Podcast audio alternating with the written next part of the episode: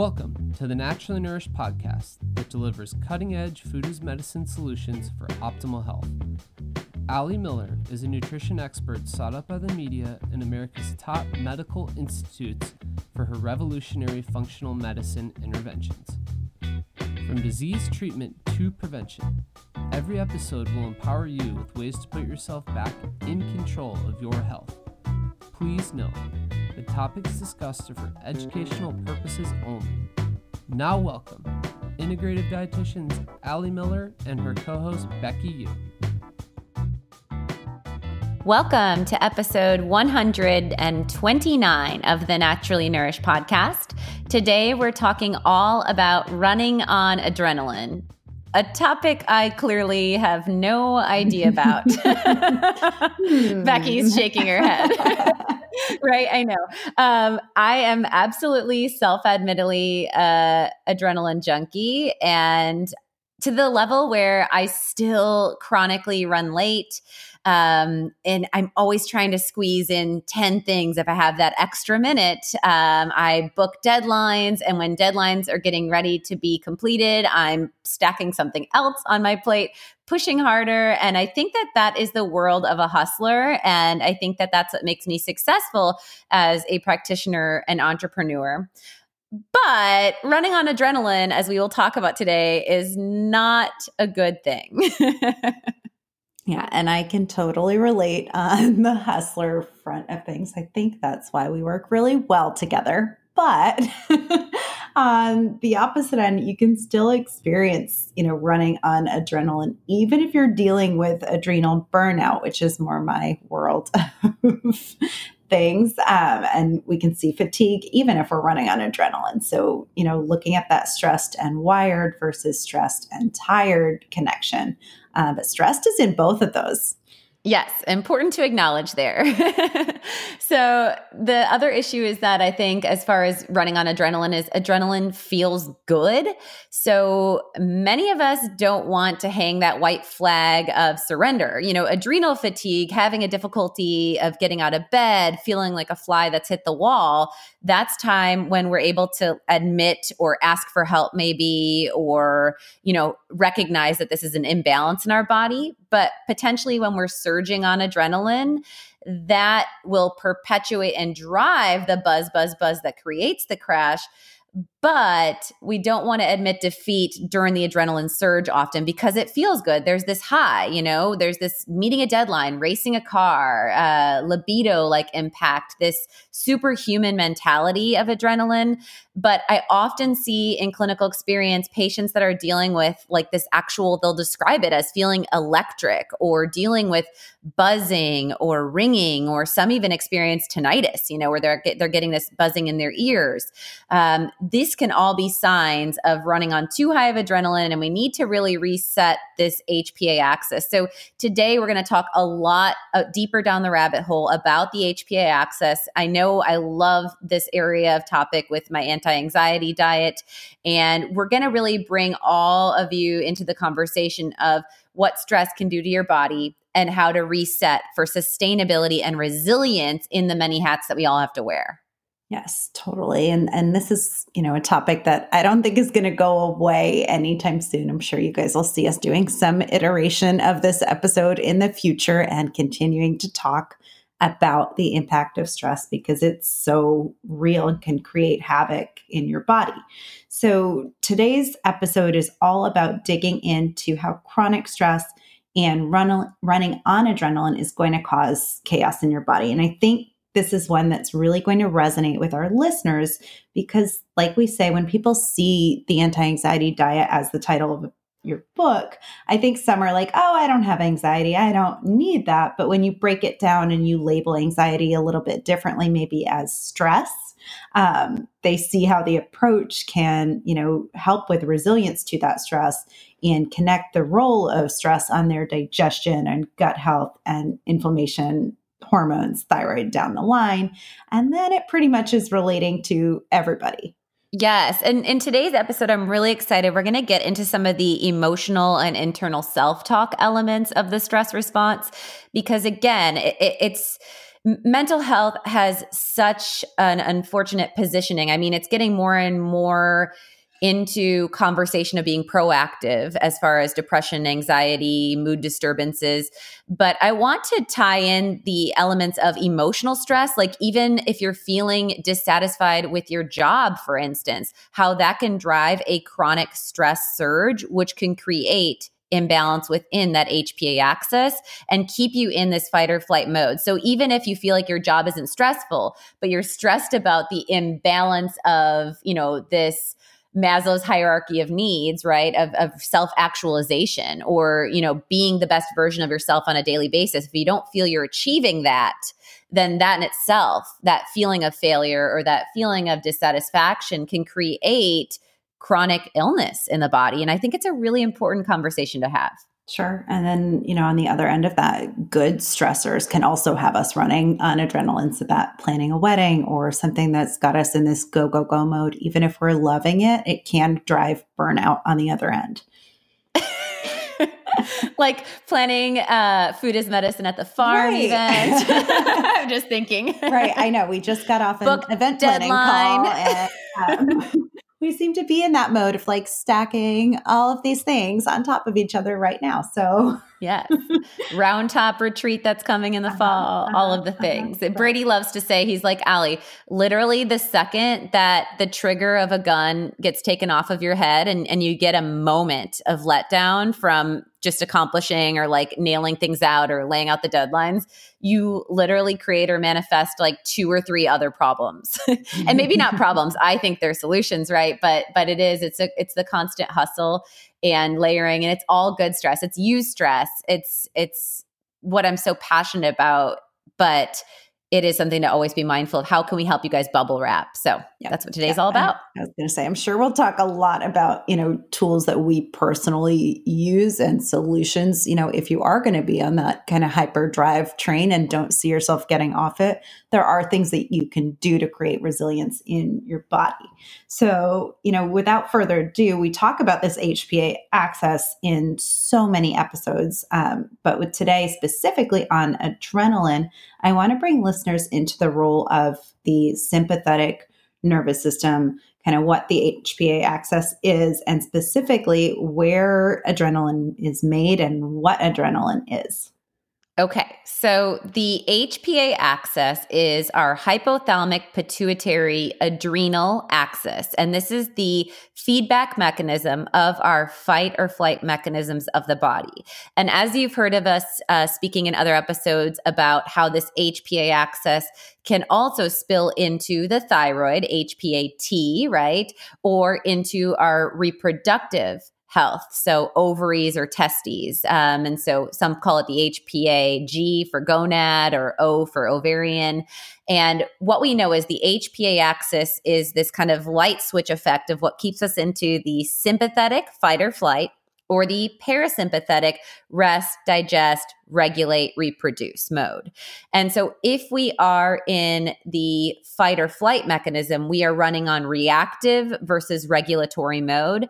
And adrenaline is one of the primary reactive neurotransmitters that's released to help us to survive from an acute high demand attack, right? A, an emergency type situation. So let's unpack kind of each element of this axis. The hypothalamus and pituitary are both in the brain. The hypothalamus is the main regulator of our homeostasis. So it's going to play a huge role on our body temperature, on our circadian rhythm, on our metabolism and satiety. This is where the majority of that leptin hormone, that satiation hormone, docks in the brain. And we make our thyroid releasing hormone in the hypothalamus. So moving up to the P, which is the pituitary gland, also in the brain. This is where we'll start to see influence on our thirst and fluid retention with the antidiuretic hormone. So we can start to see edema as a sign of imbalance or fluid retention swelling um, as a sign of imbalance in this area. We make the thyroid stimulating hormone. We talked about this a lot in last uh, week's episode of the podcast where we talked about lab values and how the TSH is what most doctors run to look at thyroid, but really that's a true indication of how the pituitary is reading the thyroid and whether it's stimulating it to make more or less of the thyroid hormone in our pituitary also make our human growth hormone or HGH. So this regulates kind of the building blocks of growth, development, also sexual hormone expression. We see progesterone stimulation going on in the pituitary, and we see the reward bliss libido hormone that we talked about with Dr. Anna Cabeca, oxytocin made in the pituitary. And then the adrenals outside of the brain. These are little tiny walnut glands sitting above our kidneys. Um, and we have two parts of the adrenal gland we have the medulla and the cortex. So, the cortex is where we make our steroid hormones. We have aldosterone, which is our blood pressure regulator, which plays a role with sodium retention. We have cortisol, probably the star of the show as far as known players. And if cortisol is too high, that can actually uh, play a role with fluid retention, that can play a role with driving belly fat storage. Um, it can actually suppress the immune system. And then, when low, when cortisol poops out over time, we can see chronic inflammation, more susceptibility to histamines and food sensitivities, and bloating and swelling in the abdomen. And then we make DHEA as the final steroid hormone in the cortex. And this is the one that can convert into testosterone or estrogen and plays a role with our ketone metabolism. Now, finally getting to the adrenaline part, the, med- the medulla of so the adrenal gland. Um, so, this is where we make our neurotransmitters. And dopamine is the neurotransmitter that these are called catecholamines, first off. So, if you hear that term, catecholamines are our stress responding chemicals. Um, and three of them made in the medulla of the adrenal gland dopamine, norepinephrine, and epinephrine. And they metabolize in that sense. So, epinephrine is what we're talking about when we're talking about adrenaline. It's uh, the layman's term is adrenaline. And um, dopamine, which is the first building block, converts. We think of dopamine as like reward or bliss. Um, and that converts into norepinephrine and then into epinephrine. And collectively, these three components are going to play a big role on stress, anxiety, depression, our ability to multitask. Um, they can play a role with favorable professional drive, or if we get too wound up, they can drive insomnia, paranoia, worry, and um, I, I, think the big thing is just this this feeling of imbalance or this chronic surge of, of a buzz. Okay, so if we remember nothing else from what Ali just said, adrenals, adrenaline is a good yes kind of uh, what's that called a uh, you know, alliteration. Alliteration thing. I'm like alliterate, alliteration. um, so basically, when stress stimuli is high, the HPA axis is going to be in this overdrive mode, and you're putting out excessive amounts of these compounds um, that are made by the adrenals. So let's talk about that physiological impact of stress. Yeah. And I mean, I didn't, honestly, that was a kind of foundational conversation of the HPA axis, right? Because there's direct stimulators in the hypothalamus and the pituitary, like ACTH, right? And corticotropin releasing hormone, which directly stimulate the adrenals. And the impact is that cortisol is supposed to give negative feedback to the hypothalamus to say, stop triggering the adrenals. But when we're under chronic stress demand, that feedback can get um, blocked or that feedback doesn't get read or it's overburdened by the cortisol surge and this is what keeps us in this chronic state and stress i mean as again with this my kind of passion project with the anti-anxiety diet I go in with all of those entry points of the R's of the anti anxiety diet, right? Reducing inflammation, uh, repairing the gut lining, uh, resetting the microbiome. We know that stress alone under a chronic level can sterilize the gut microbiome, right? So this makes us susceptible to less production of the serotonin and GABA, those two landing gear, feel good neurotransmitters that are predominantly manufactured in the gut by lacto and bifidobacteria, the positive strains of our gut bugs, right? So if stress sterilizes the microbiome, that creates a chicken and egg vicious cycle that then we don't have the production of the landing gear. And then to add insult to injury, if the microbiome is susceptible to pathogen in a sterilized mode, remember, probiotics are also nature's defense or nature's natural antibiotic, if you will. And so if we have a sterilized biome, we have more susceptibility to dysbiosis or yeast overgrowth in the body. And we know that when we have excess of imbalanced gut bacteria, that that creates more epinephrine or adrenaline surge because it creates this feedback to the body that we're under distress and something's wrong. And I really think of adrenaline as like this alarm, right? It's like the colored like red light that's just spinning in the body saying something's off. Um, so we can have totally dysbiosis, microbiome imbalance, and further neurotransmitter imbalance from stress, all coming just from the gut bugs. And then kind of taking that conversation to the next level, leaky gut can be connected to stress because we see a compound called LPS or lipopolysaccharide. And generally, the immune system is going to upregulate this if we have a dysbiotic gut. And the idea of LPS is that it's this signal that there is imbalance in the gut microbiome.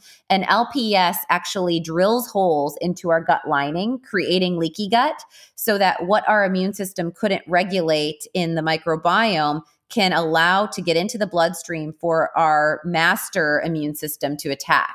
Well, we've seen in research that social anxiety alone, aside from our gut microbiome, social anxiety increases LPS. So we know leaky gut alone can be driven by adrenaline. And again, the same kind of stress, like just from me public speaking, I always double down, for instance, on L-glutamine because I know that glutamine independently gets metabolized with stress demand. Um, we know this when we talk about like, you know, happy meats being more tender, for instance, but glutamine helps to line the gut. So I'm taking that to prevent that LPS action of the stress response and to protect my gut from damage of just the stress alone.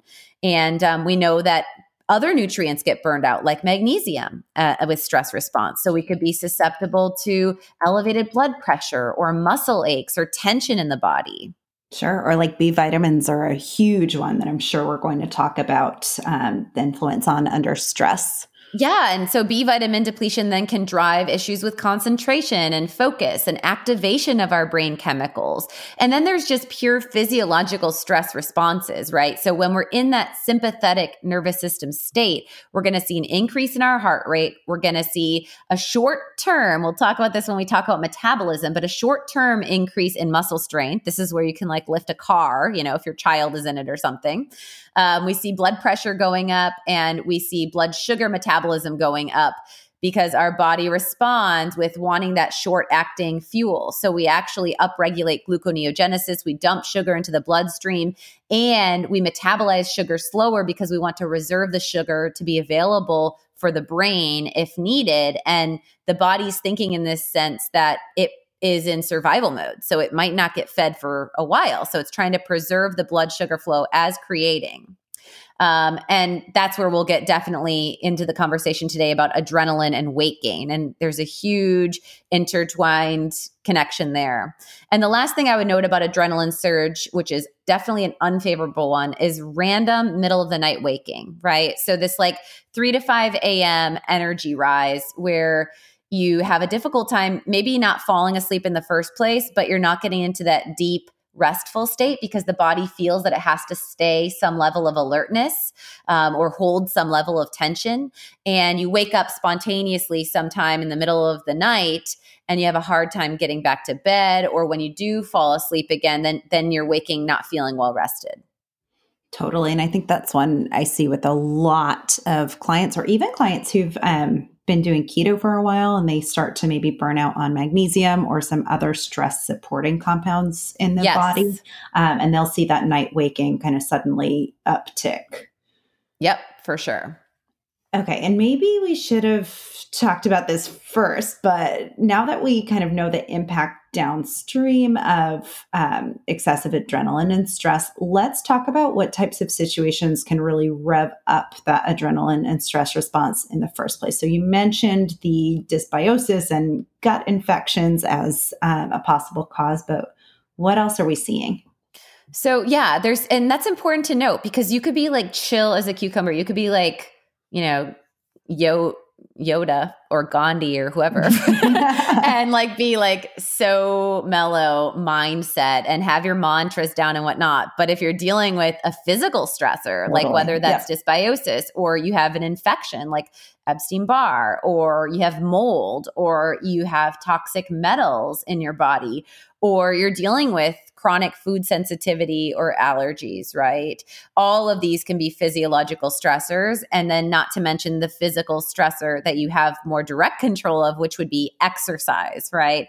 So, like marathon running or high intensity training, this can definitely drive output from the adrenals. And we see that in clinical research emotional we touched on a little bit um, but i like i said we're going to unpack a lot in today's episode because i think that the internal self-talk or the i guess perception or mental emotional relationship we have with our state um, our current social state our current financial state relationship state is really important piece of this puzzle um, so you know feeling unworthy or not good enough or pushing yourself to overachieve and do better, that can be an emotional stressor that can upregulate adrenaline.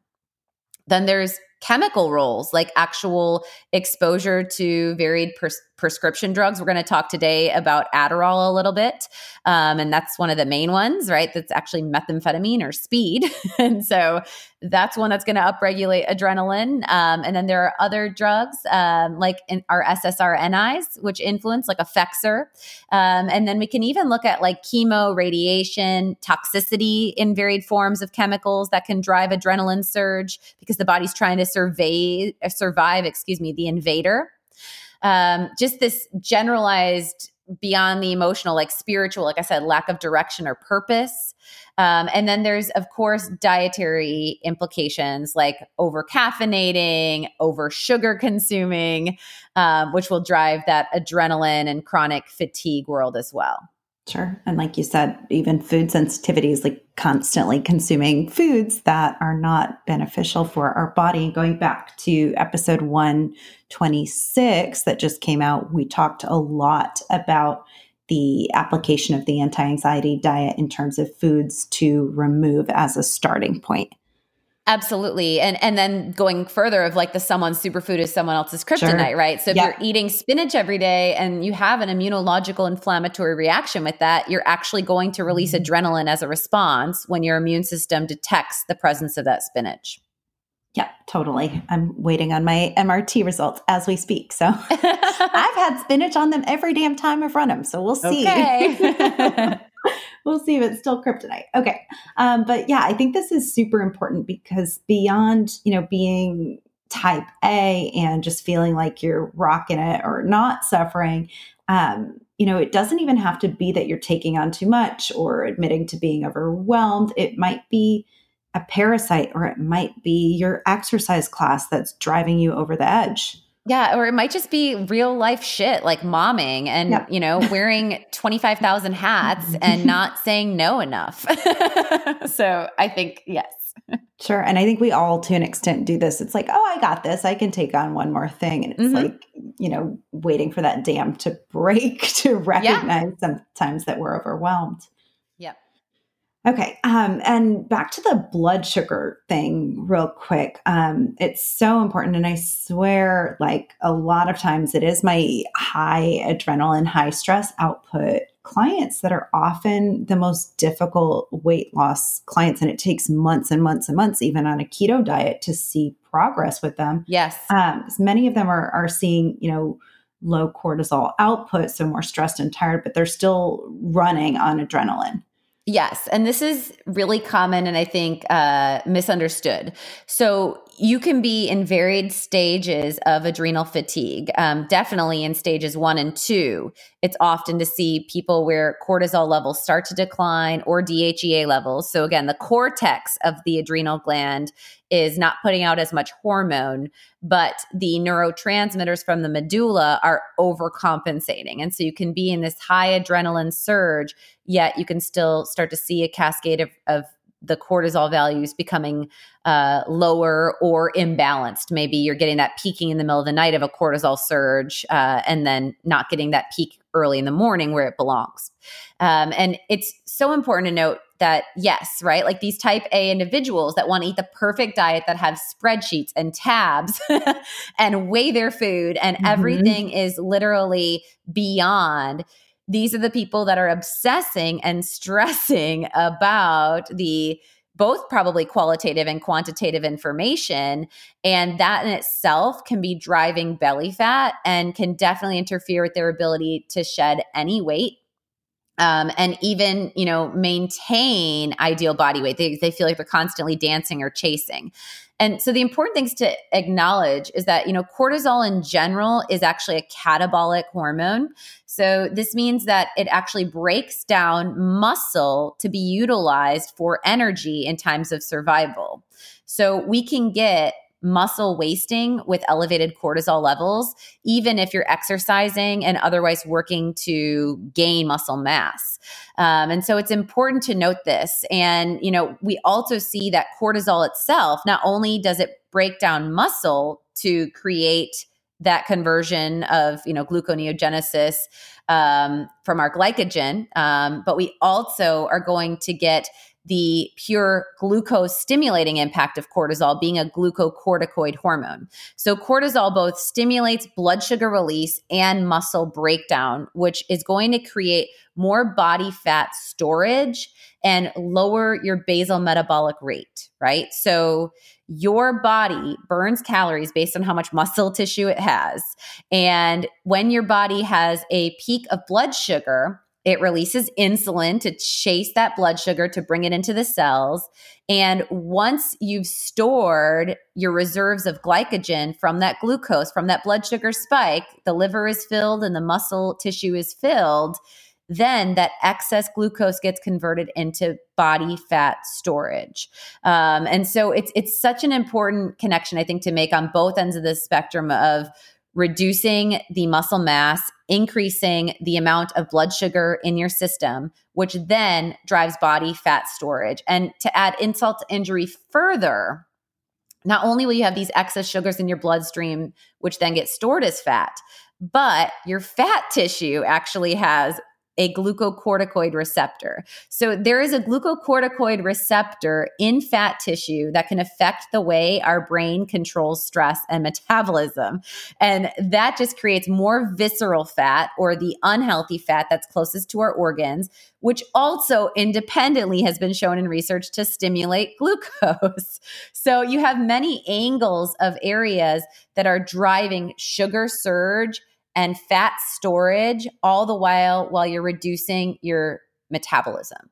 Sure. So it's this total chicken egg relationship, right? Where, you know, you have the blood sugar spike, you see fat storage, and then stress chemicals from fat and stress alone driving more fat. So it's this vicious cycle. And, you know, a lot of that is um, that adaptive mechanism of if you are under stress running from a tiger, whatever, or scarcity of food, your body's not going to want to release that excess fat. We talk about that all the time with those type A clients who are weighing and measuring too. Um, but yeah. And I mean, I think this is this onset too of where we're seeing more chronic disease in the sense of things like fatty liver.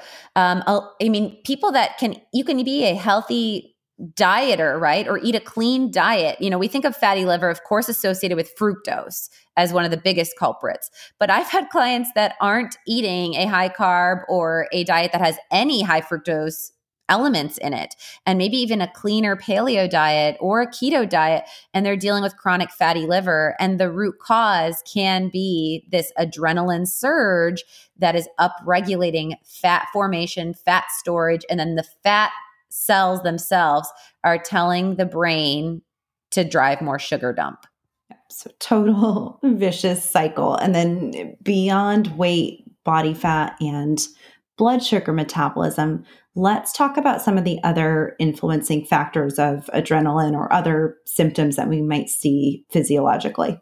Yeah, so I mentioned the the influence of aldosterone as a regulator of our sodium retention when you're under duress, uh, aldosterone is going to send a signal to your kidneys to hold more salt. Um, and so, you know, we can see often like even um, in the face is a big area where you can look puffy under high stress times, uh, in the abdomen, in the legs. Um, and I also associate leg swelling in women. This is a very common um, telltale sign of adrenal fatigue and progesterone insufficiency. And often this is due to this pregnenolone steal. So, you know, our steroid hormone cholesterol converts into pregnenolone, which can then make DHEA or progesterone. And then progesterone can make either that aldosterone or cortisol. Uh, progesterone can also transition down into a form of estrogen, estrone, and then progesterone from from and androstenedione, excuse me, can make testosterone. So progesterone can make our sexual hormones and cortisol. And pregnenolone, as this kind of precursor hormone, can shunt all of its energy into the cortisol and DHEA of the adrenals, and our sexual hormone gets basically depleted or lowered in that survival mode. And so low progesterone can be very pronounced. And we think of progesterone and estrogen having opposing effects, where progesterone is a vasodilator. Uh, it can help with blood pressure regulation. We know when estrogen gets high, we get more vasoconstriction. And uh, same thing with tying with fluid, that progesterone is a diuretic, so it releases excess fluid, and estrogen can hold fluid on the body. And the further connection again is if we're getting this unfavorable metabolism and we're storing more body fat under stress, we're probably having more estrogen dominance because our adipocytes or our fat cells are estrogenic. Oh man, so much here to unpack. Uh, but you know why i think literally every day i'm making more and more connections as to why like literally everyone needs a copy of the anti-anxiety diet to just get empowered with these connections and understand how to really optimize their weak points of their body yeah, and it doesn't hurt to have these constant connections as you're like uh submerged in the cookbook.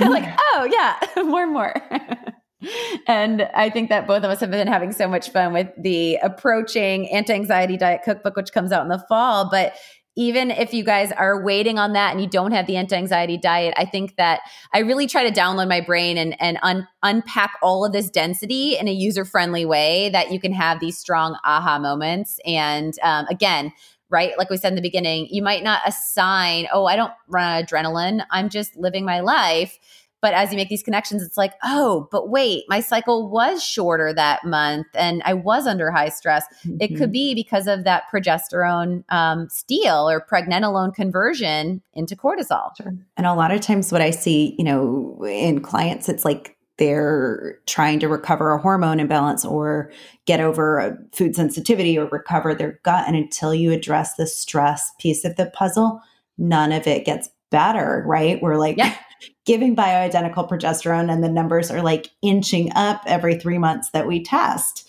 Right. And and I always say you can't add lighter fluid to fire. You gotta gotta get to the root. And that's why I, I love one of my favorite pull quotes on the anti-anxiety diet is that, you know, this HPA axis is the Achilles heel to whole body wellness. Oh my gosh. Okay. Love it. um, okay. So this week I actually made a couple recipes from the anti anxiety diet. And I know we're going to talk about, or the anti anxiety diet cookbook I was photographing. Um, and we'll talk about food as medicine here in a moment. But I made the Thai green curry chicken soup, I think it's yes. called. Because um, I knew it was going to be freezing here in Houston um, this week. And I also made the Greek lamb meatballs with the roasted Mediterranean veggies, and both were a huge hit. Oh, um, good. Happy to hear it. And our fridge is stocked. So Awesome. You know. All good things. yeah. um, but before we get into more food as medicine to support to get out of that adrenaline surge, let's have a quick word from our new sponsor. Yes, I am super stoked to share that this episode 129 is sponsored by Keto Farms. They make clean foods for healthy living. And I have to say, I get approached by people pretty much daily on social media or via email of new brands and companies that want me to try their foods. And I have a pretty strong vetting process. One of the first questions, of course, is Does it have non caloric sweeteners? Mm-hmm. and I was really excited to learn about Keto Farms. Um, ben and Brandon are awesome guys. I had a great conversation with them and the development of their line. They have a keto snack mix and keto instant beverages.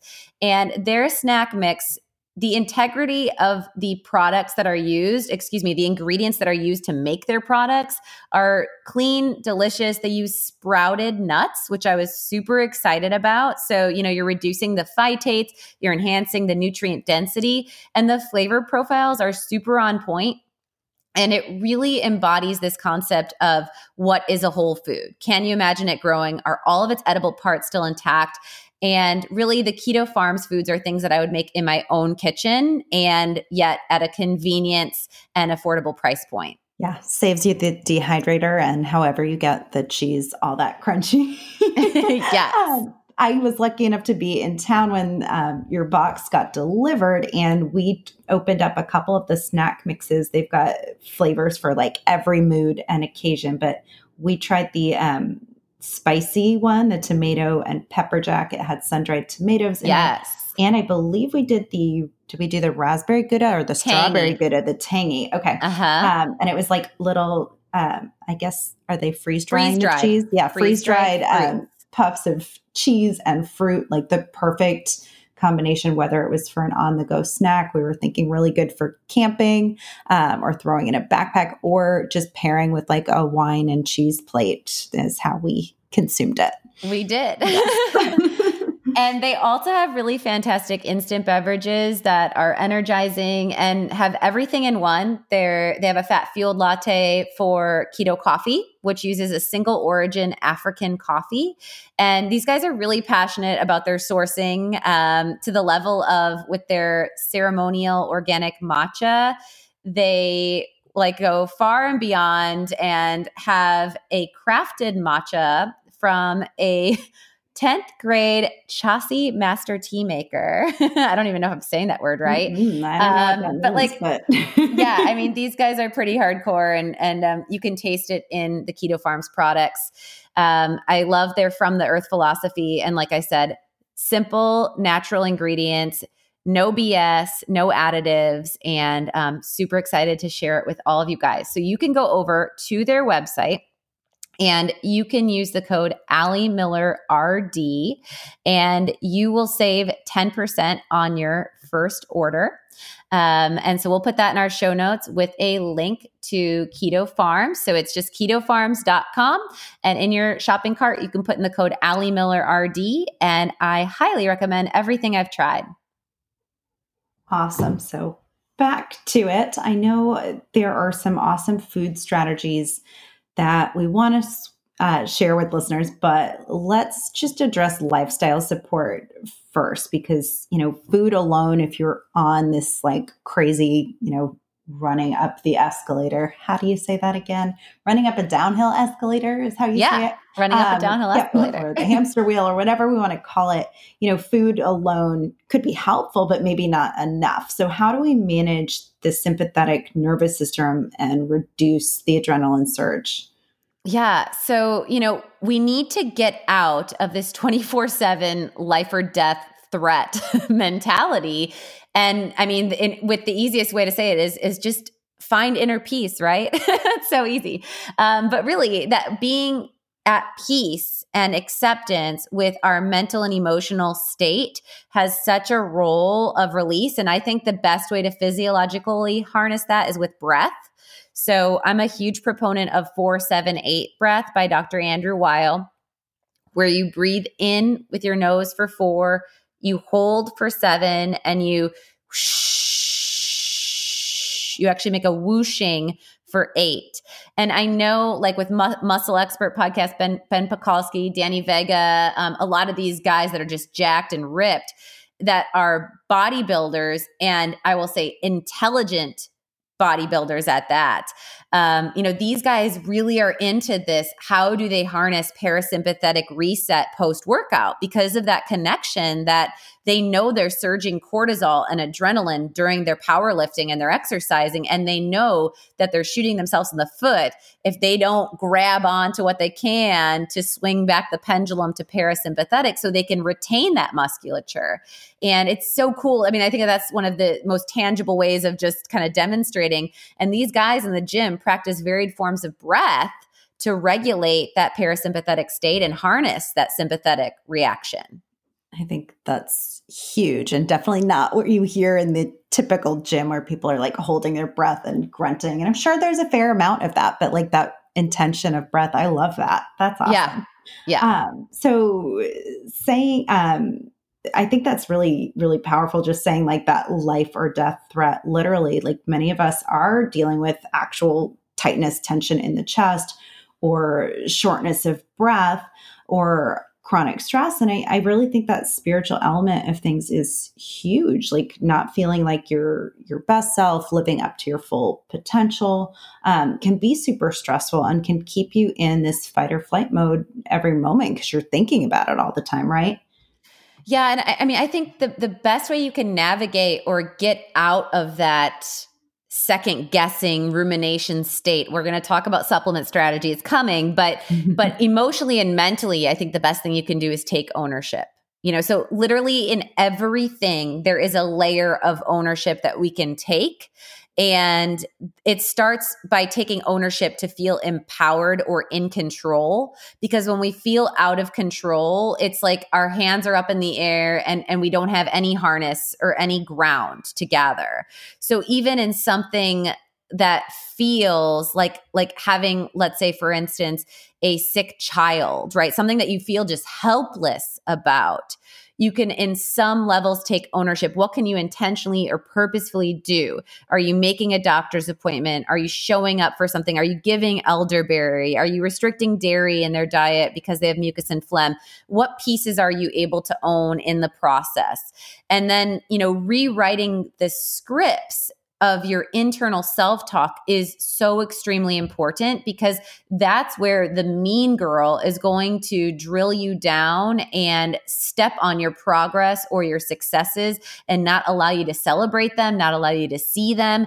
And that creates this imbalance in your your mental health of feeling like a chronic failure and you know it's this idea of like you know this this concept of running late right if you're going to show up to work at 807 versus 8 a.m you can once you get in your car and you know that you're running late for work you can spend that transit time beating yourself up and saying you're such an idiot. Why didn't you change your clothes why didn't you pick out your outfit the day before? I don't know when you're ever going to get it together you know and just just literally beat yourself up at every red light at every stop at every thought process or you can get in the car knowing that you're going to show up at 807 and make some acknowledge release statement of I acknowledge I'm late.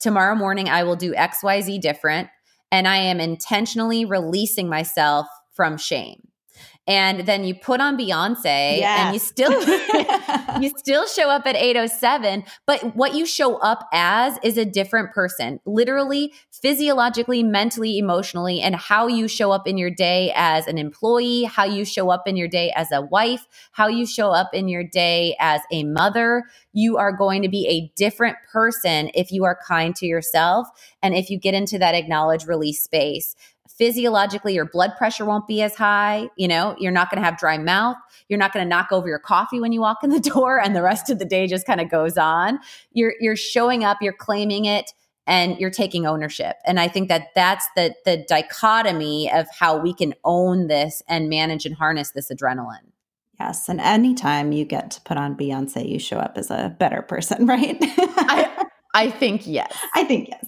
Um, so I know you recently did a really awesome Instagram TV on the impact of our thoughts and stress expression and even on our biology as a whole. And you guys can check that out over at Ali Miller RD on Instagram. But let's talk about the nocebo effect because I think that's a really powerful um, concept. Yeah. So, you know, we may know about the placebo effect, right? Which actually there's somewhere between 18 to 80% of the time that we get efficacy from a placebo in varied clinical trials. So whether this is like they, they've had clinical trials of fake surgeries, like this is remarkable, like rotator cuff that wasn't actually worked on and, you know, got efficacy, improved rotation. Um, and, and so it's wild to see the influence of the power of the mind on our physiological health. And the word nocebo literally translates to I shall harm in Latin. It's a harsh and scary concept. And um, there is a gentleman, Dr. Bernie Siegel. He has a book called In Love, Medicine, and Miracles. And um, he cites a study where there were patients that showed up in a control group for a new chemo drug, a chemotherapy drug, and they were only given saline, yet they were warned about the side effects of chemo. And 30% of them lost their hair, Becky. Like, how does your hair just fall out? Like, they, wow. they were, I know. that's, that's remarkable. Um, of course, a, har- a higher amount of population, 80% of them vomited and had nausea and chills, but 30% of them lost their hair just from that belief of that negative impact. So I, I just think that that's, that's a, a wildly powerful thing to be mindful of. That's crazy. So crazy. So huge. Um, so let's talk about that purposeful intentional ownership of you know your own life. And and that's something we can do or at least rewrite that script um, to say have a powerful and, and positive perspective manifesting healing and balance yeah, I mean, so you can you can even just to neutralize is better, right? so sure. if anything, if you guys and and I can't tell you how often in in clinical sessions I'm talking to my patients about mantra, like what are you owning? What are you framing? What does your silent space say to you? And if you can't at this stage of your process of healing or your journey right now say something that's powerfully positive, just to neutralize and release the mean girl is the first step of the process. So things as simple as, you know, I, I, release fear on eating. Foods are not harmful, they are nourishing, right? Like if you're someone that's dancing with keto carnivore, FODMAP diet, AIP, and, and you're so wound up about what you're putting in your body, something as neutral as that. I release fear on eating. Foods are not harmful, they are nourishing. Or I trust that foods are nourishing my body, right? I trust in the plan and I'm empowered with the ability to nourish with awareness, or I'm grateful in my ability to connect with my body and honor its needs. You know, these are neutral things that maybe don't make you feel like Beyonce when you look in the mirror and talk to yourself, but at least they take away the doubt, shame, guilt, and negativity. Sure. I love that. And and I think in these times of being overwhelmed, it is just getting rid of that inner mean girl and shutting her up. However, it takes and having something to kind of call on in those spaces and, and reframe them is really important. Yeah, I mean, it's it's taking a conscious a conscious ownership that is so important in feeling grounded and really releasing that valve of the stress emergency. So even just stating, I surrender to this stress, I choose this chaos. when you feel like you're in it and you've overcommitted and you're overstretched, again, acknowledge and release. Or I am blessed to be able to push myself. I am resilient. I am capable. That's something that I say so often to myself. I, I say either embrace the intensity or I am resilient. I am capable. Um, and it's this again conscious ownership, and and that's where then you get to release that that emergent state. I love that. So hopefully you guys can create a mantra from what we've just spoken to that that really speaks to you and what you've got going on in your lives. Um, I want to transition and talk a little bit about symptoms of low adrenaline, um, and I also want to talk about Adderall a little bit because I know that's a crutch for a lot of clients who do have um, low adrenaline output. Yeah. So the lows we see are, again, right? Adrenaline feels good. It's vigor, it's drive. So depression can be seen with low adrenaline, low drive or apathy or a flat affect, uh, low libido, lack of focus, difficulty concentrating. And so, you know, Adderall as a drug is amphetamine. I, I have so many clients that are like, well, I need it. Mm-hmm. I'm like, mm-hmm. well, you don't have a deficiency of speed. Okay. Nope. No one has a deficiency of speed. Nope. That's not a nutrient that your body needs. So I just want to be clear. I have some health conscious clients and individuals that are just so addicted to it. And it's, it's, it's, oftentimes because they're dealing with chronic adrenal fatigue but they're working downstream with this drug Adderall, which is amphetamine, and that only perpetuates the burnout. And so when they don't take it, they're hardly even functional, right? Because these things are going to be chronic stimulants to our central nervous system, which just upregulate this fight or flight stress response. And this is where side effects of Adderall can be weight gain. Side effects of Adderall can be loss of appetite, um, can be difficulty with sleep. Um, and so, you know, we can have this chronic burnout mode, and we don't want to go downstream and perpetuate the process. Yeah. And the burnout on the other side of that stuff is so much more intense than however crappy you were feeling, you know, on the uh, the inroads. Um, but I would say and Clear would probably be our first line of defense, both for ADHD and concentration and focus issues, as well as excess epinephrine. So, you know, both the high and low epinephrine, this is one that would work really well for. And that's why we have it in like three of our bundles, including our new um, anxiety jumpstart bundle. Yes, yes. So the new bundle, the Anxiety Jumpstart, has Relax and Regulate, which is the magnesium bisglycinate. It also has Calm and Clear. And then it also has the GABA Calm. So it's just like a triad of the three to really like harness and mellow you out, hence Anxiety Jumpstart. Um, and so Calm and Clear, though, would work very different than something like Adderall because it's playing on the elements that are going to support your stress axis. So it has a nice combination of B vitamins, including a potent dose of B5, which we know is a huge player with adrenal health. Um, we're also going to be getting in a blend of nervines and adaptogens. So, nervines are going to be calming to our stress response, and adaptogens help us to be resilient to the stressor. And then L theanine is like the pilot or the modulator for our neurotransmitters. So it can actually metabolize down excess epinephrine. It's one of the only things that can really do that. And then the Calm and Clear also has phosphatidylserine in there, which can metabolize excess cortisol. So it is really great for concentration, focus, supports alpha brain waves, which helps us have a clear, collected mental space and allows us to have enough energy with those B vitamins, but not over driving. And then it's not going to give you that same vigor leg up, like, of course, Adderall will, like speed will. Um, but that's where then you'd go into if you are the stressed and tired, or you're weaning off of Adderall or Ritalin or, or one of those excitatory drugs, the adrenal support glandular is going to be really integral to long term recovery to give you that gland compound in that healing process. Awesome. And then, you know, GABA Calm would be kind of on the other side of that for excessive adrenaline that is manifesting in like panic or sweaty palms, racing heart, etc. Yeah, I mean that's going to be that light switch. Like just yep. shut it down. yeah. If you're waking in the middle of the night, GABA calm is your best friend to take out that rumination and that reactive stress impact. It can play a role with impulse control and cravings. And then adaptogen boost is going to be the good pendulum swing to make us more resilient. And that one will actually give us more energy again in compensation for that adrenal fatigue. So we have the Panax ginseng in there, which we know can improve our stamina, our energy, our physical physical performance.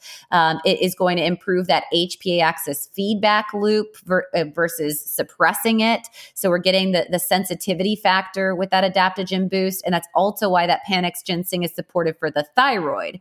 Um, so it gives us that balance of that regulatory state. And then we get cordyceps, which are going to help with memory, going to help with reducing free radicals in the brain, and the rhodiola, which can help as a central nervous system enhancer.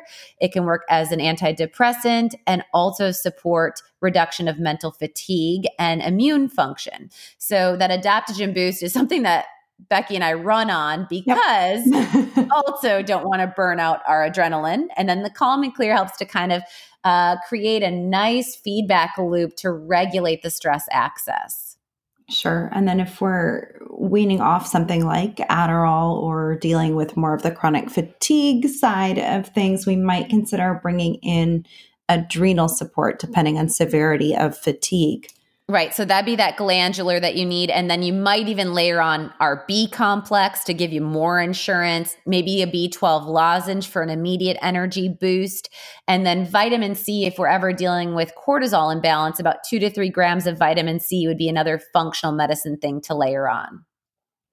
Awesome. So let's jump into the food as medicine. Um, say we're already kind of doing our bubble wrapping with supplements, practicing our breath and perspective. What do we do with the diet? So, the first thing, which don't throw tomatoes at me, but um, the first thing you need to do is reduce your caffeine. Houston, your dog is not happy about that recommendation. He's not at all. Like immediately cued barking over here. Don't take my coffees. Um, so yeah, so you do need to reduce caffeine because this is a stimulant, right? Um, or at least reduce it to eight ounces. Um, and if you are doing caffeinated beverages, you I would strongly recommend that you consider adding CBD oil, which is going to blunt that epinephrine adrenaline surge from your caffeine or your stimulant, and it's going to balance an upregulation of GABA, which gives you that neuroinhibitory rebound. Or better yet, replace your coffee with tea or matcha because matcha is going to give you that L-theanine in all forms of tea, you're going to get some L-theanine, but most concentrated in the matcha, which is one of the reasons why it's such a powerful player. And like I said, the Keto Farms matcha is the bomb, you guys. They're these awesome, convenient packets, and they have the fat in there. Fat, again, supports the adrenals because we need fat to make hormones. Um, but all tea is going to have polyphenols, which are antioxidants, of course, that are going to reduce free radical stress. So physiologically, you're preventing that stress burnout mode by getting antioxidant capacity up in the body. So that's important too. I thought Houston was more on board with the matcha recommendation, considering that he quieted down a little bit when you said I could still have that. uh, but beyond beverages and reducing stimulants essentially with caffeine, um, we want to reduce blood sugar impact as well and regulate carbohydrate consumption.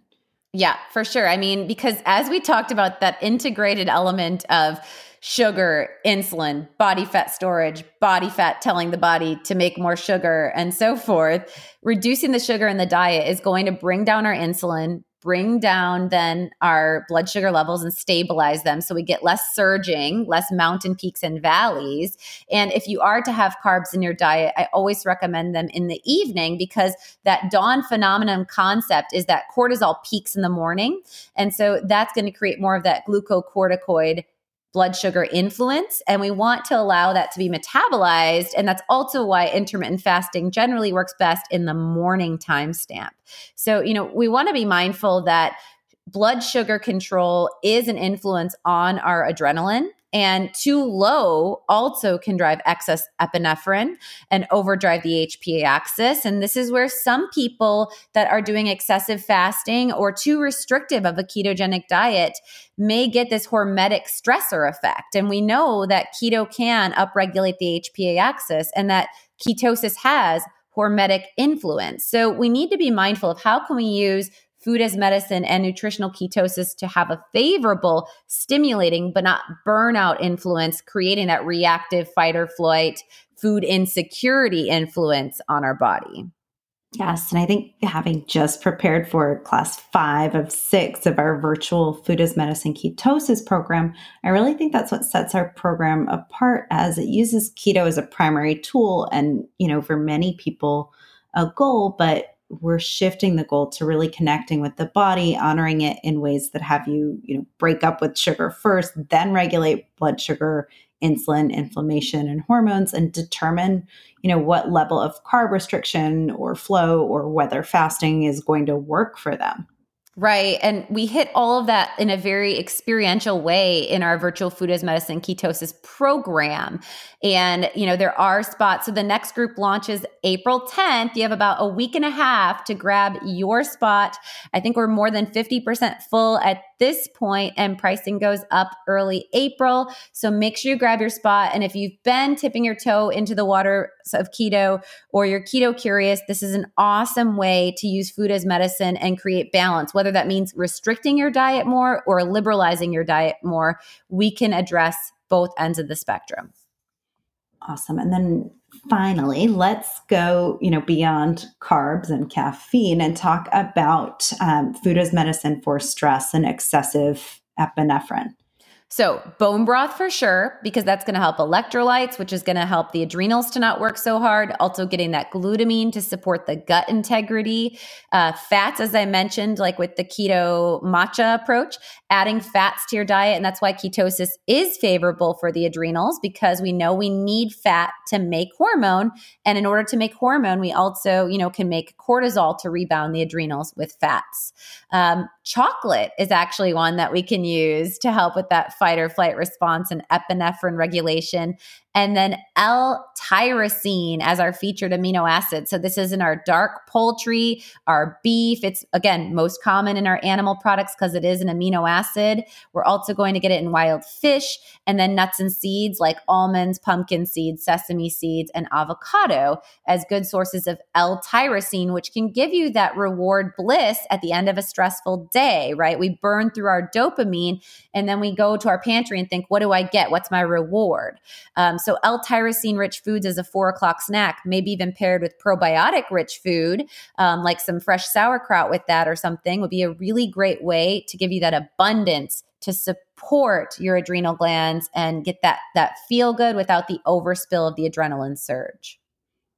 Awesome. And then vitamin C rich foods for sure. Thinking about our adrenal rehab shake, um, which has yes. a base with coconut milk. So it hits on the fats and it's got um, lemon and a um, lot of lemon yeah, and buffered, buffered vitamin C. C. Yeah, yeah, yeah. Mm-hmm.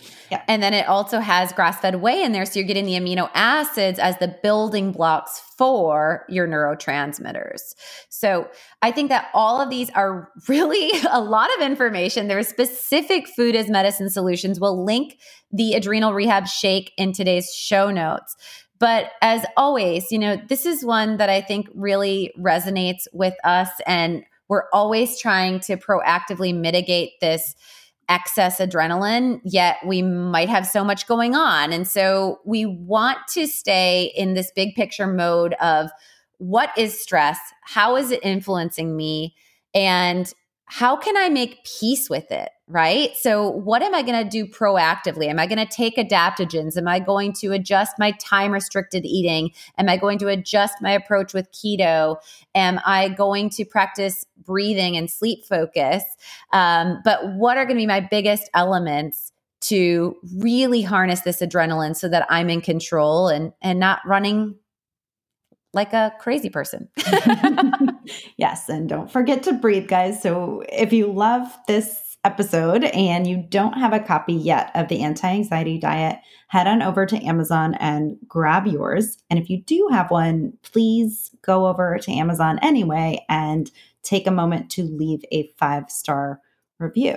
And with that, I'm going to go jump into Houston traffic and put on Beyonce and just be okay with it. yes, you do that. As Becky's exiting, I know I'm like watching her adrenaline surge this whole way because I know she has a chiropractic appointment. Both of it's us try to bubble wrap. And it's just framing it, right? I'm reframing it. I'm going to call them on the way and tell you them. You go, girl. as long as I need to.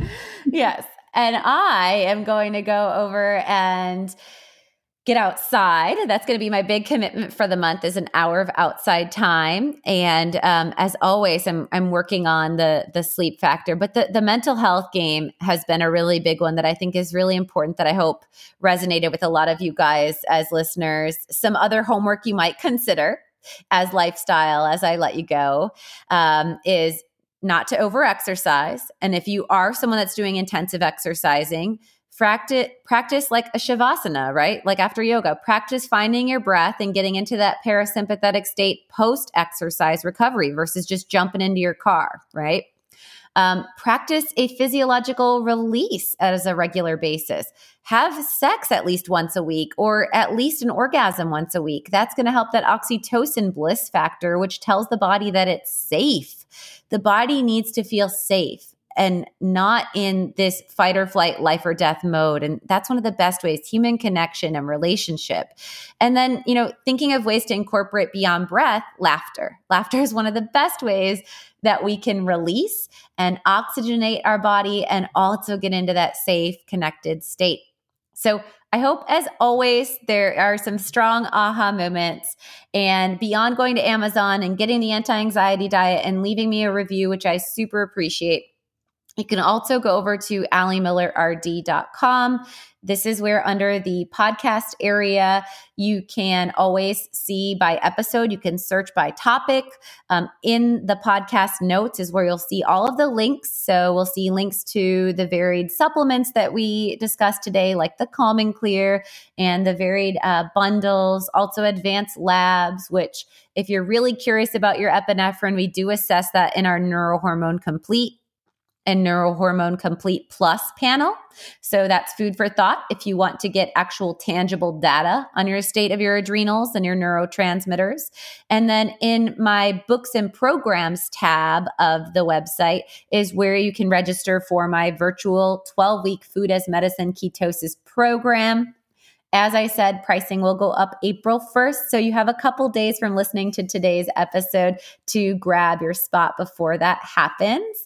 And as always, sharing is caring. So please tag Ali Miller RD when you're listening to the podcast or making my recipes or even just applying. Maybe tag me on the mantra that you come up with.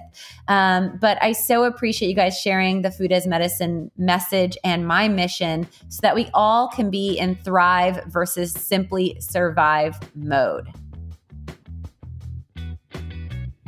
Thank you for listening to the Naturally Nourished podcast.